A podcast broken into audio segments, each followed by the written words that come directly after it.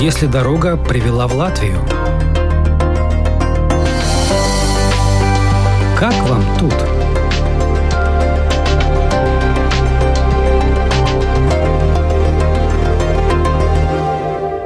Героиней сегодняшней программы, театральный продюсер Евгения Шерменева, стала постоянно жить в Латвии с 2016 года. Однако уже в 2018 ее пригласили в специальное жюри критиков главной латвийской театральной премии «Ночь лицедеев». А через год Евгения вошла в большое жюри этой премии, при том, что по-латышски еще не говорила, язык только учила. Как это? Удивится человек, далекий от мира театра. Но те, кто в данный мир погружены, вопросов не задавали. Они прекрасно знали, какой послужной список за плечами у Евгении Шерменевой.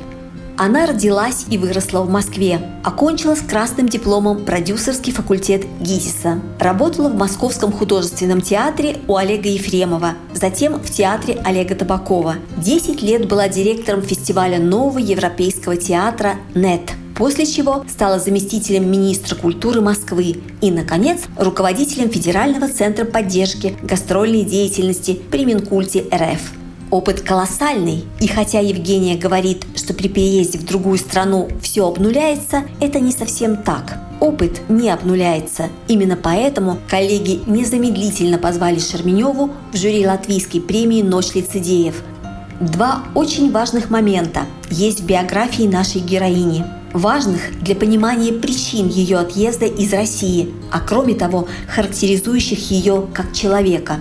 Это, во-первых, 2013 год, уход Шерменева из поста замминистра культуры Москвы. Во-вторых, 2014 год, увольнение с должности руководителя Федерального центра при Минкульте.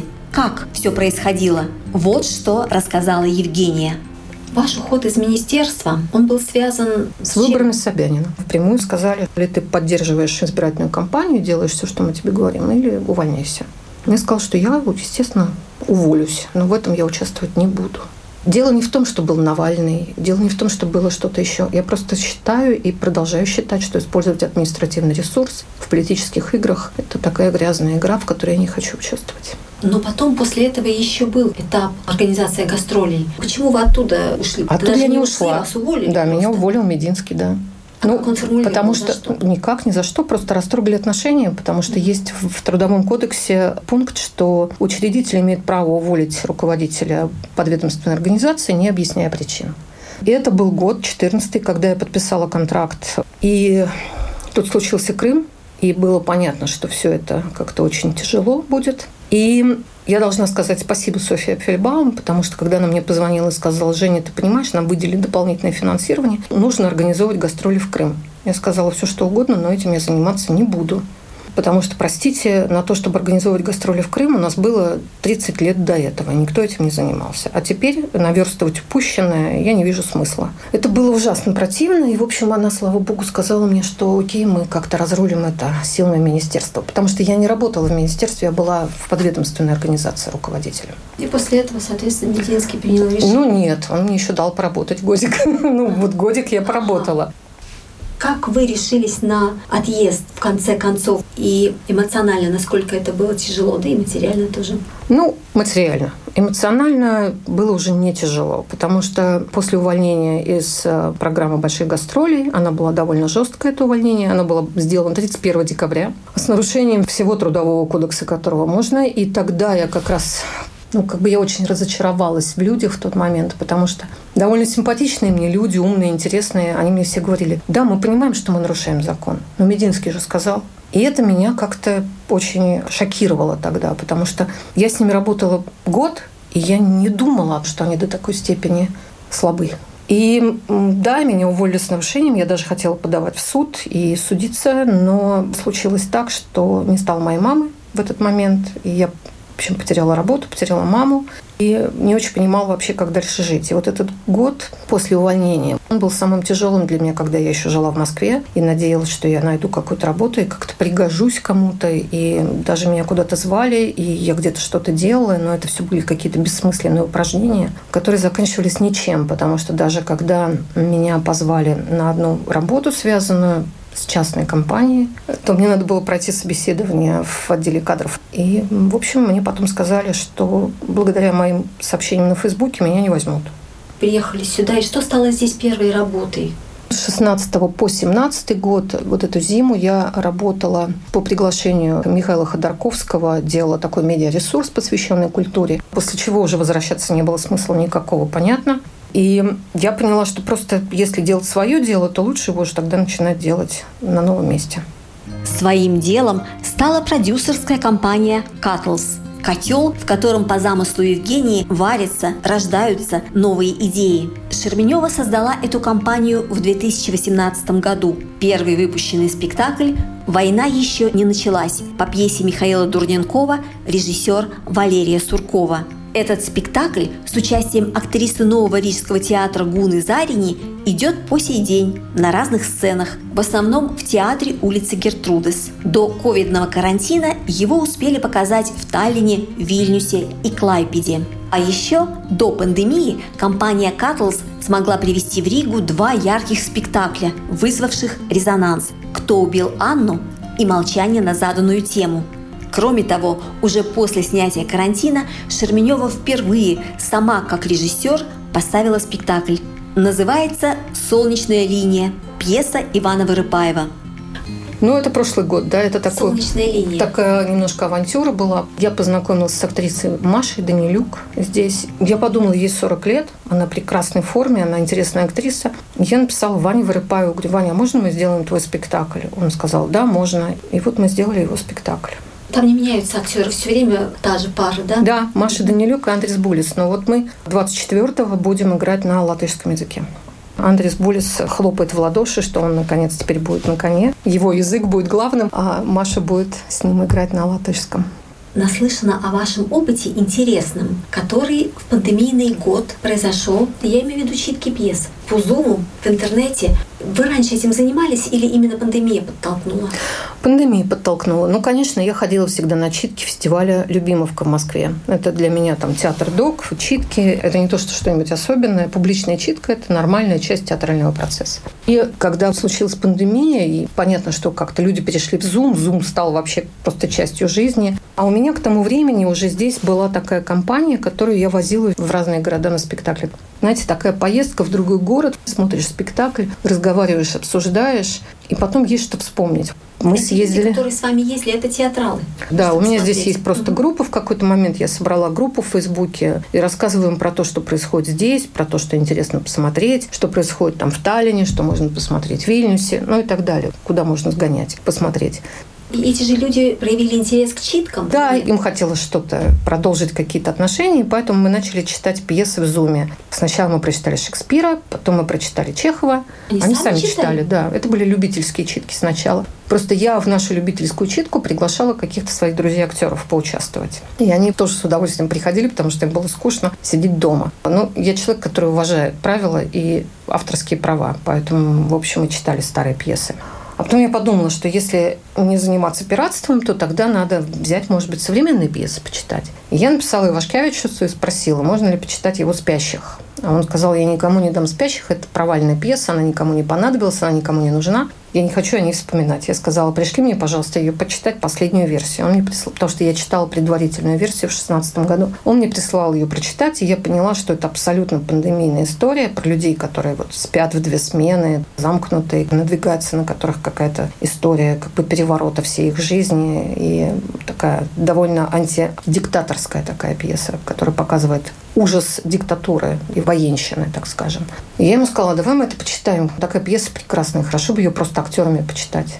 Он сказал, ну тогда есть мечта у меня, чтобы в этой пьесе была Ксения Рапопорт, Аня Чаповская и Лея Хиджакова. Ну и так сложилось, что они Все дали согласие. Были. Да. А я сказала, что для меня тогда интересно, чтобы это были люди из разных стран, потому что если уж мы собираем зум, то какая разница, кто есть где.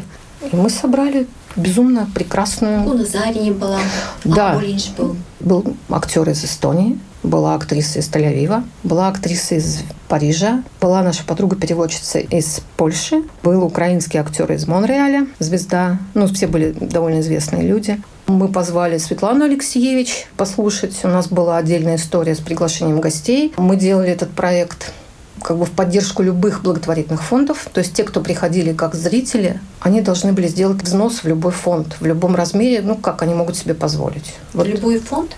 Ну, то есть мы просто дали список тех фондов, в которых заинтересованы были участники нашей читки. Таким вот. образом, зрители заплатили за то, что они... Да, они мне просто присылали платежки, которые... И я им давала вход в Zoom. Да, Алексеевич увидела эту читку и сказала, а давайте мы прочитаем тогда и пьесу, которую написал Мариус Ивашкевичус по книге «Цинковые мальчики». И мы сделали вторую читку, в которой мы собрали тоже такую международную компанию, где была уже Элита Клявиня из Латвии, Рима Зюбина была из Украины, была и Шугляшвили из Тбилиси. Мы прочитали вот эту историю про цинковых мальчиков вернусь к пьесе «Спящие». После того, как вам удалось успешно прочитать ее с таким блистательным составом актеров, пьеса получила дальнейшую жизнь. И Оскар Скоршунов, да. он стал ставить ее в Национальном театре Литвы. Он поставил Даже ее, да, премьера была да. в прошлом году. И после этого вас пригласили в Национальную театральную премию Литвы. Нет, это меня пригласили до того. А до того? Я думала, что это успех спящих вдохновил. Нет, нет, нет. Это как раз было вот этот пандемийный год. Осенью я закончила работу в латышском жюри, и тут же меня завербовали на три года в комиссию крестов. «Золотые кресты сцены» называется. А, «Золотой сценический крест». Да. Там у меня тоже особенный язык, потому что мы все обсуждаем онлайн. И коллеги говорят на литовском, я внимательно слушаю, пытаюсь следовать, что-то переспрашиваю. Ну, там я больше, конечно, переспрашиваю, потому что у меня нет такого понимания литовского языка. И что-то мы обсуждаем на английском. То есть у нас там два языка, литовский и английский. Там нет русского. Помимо работы в Катлс, Евгения постоянно пишет статьи в разные латвийские СМИ, ведет программу на радио Болтком. Все, конечно, об искусстве. Она стала уже экспертом по театрам стран Балтии. Я хочу спросить, конечно, о латышском, о латвийском театре. Самые яркие впечатления, что-то самое важное за тот год, когда вы поработали в жюри в «Ночи лицедеев».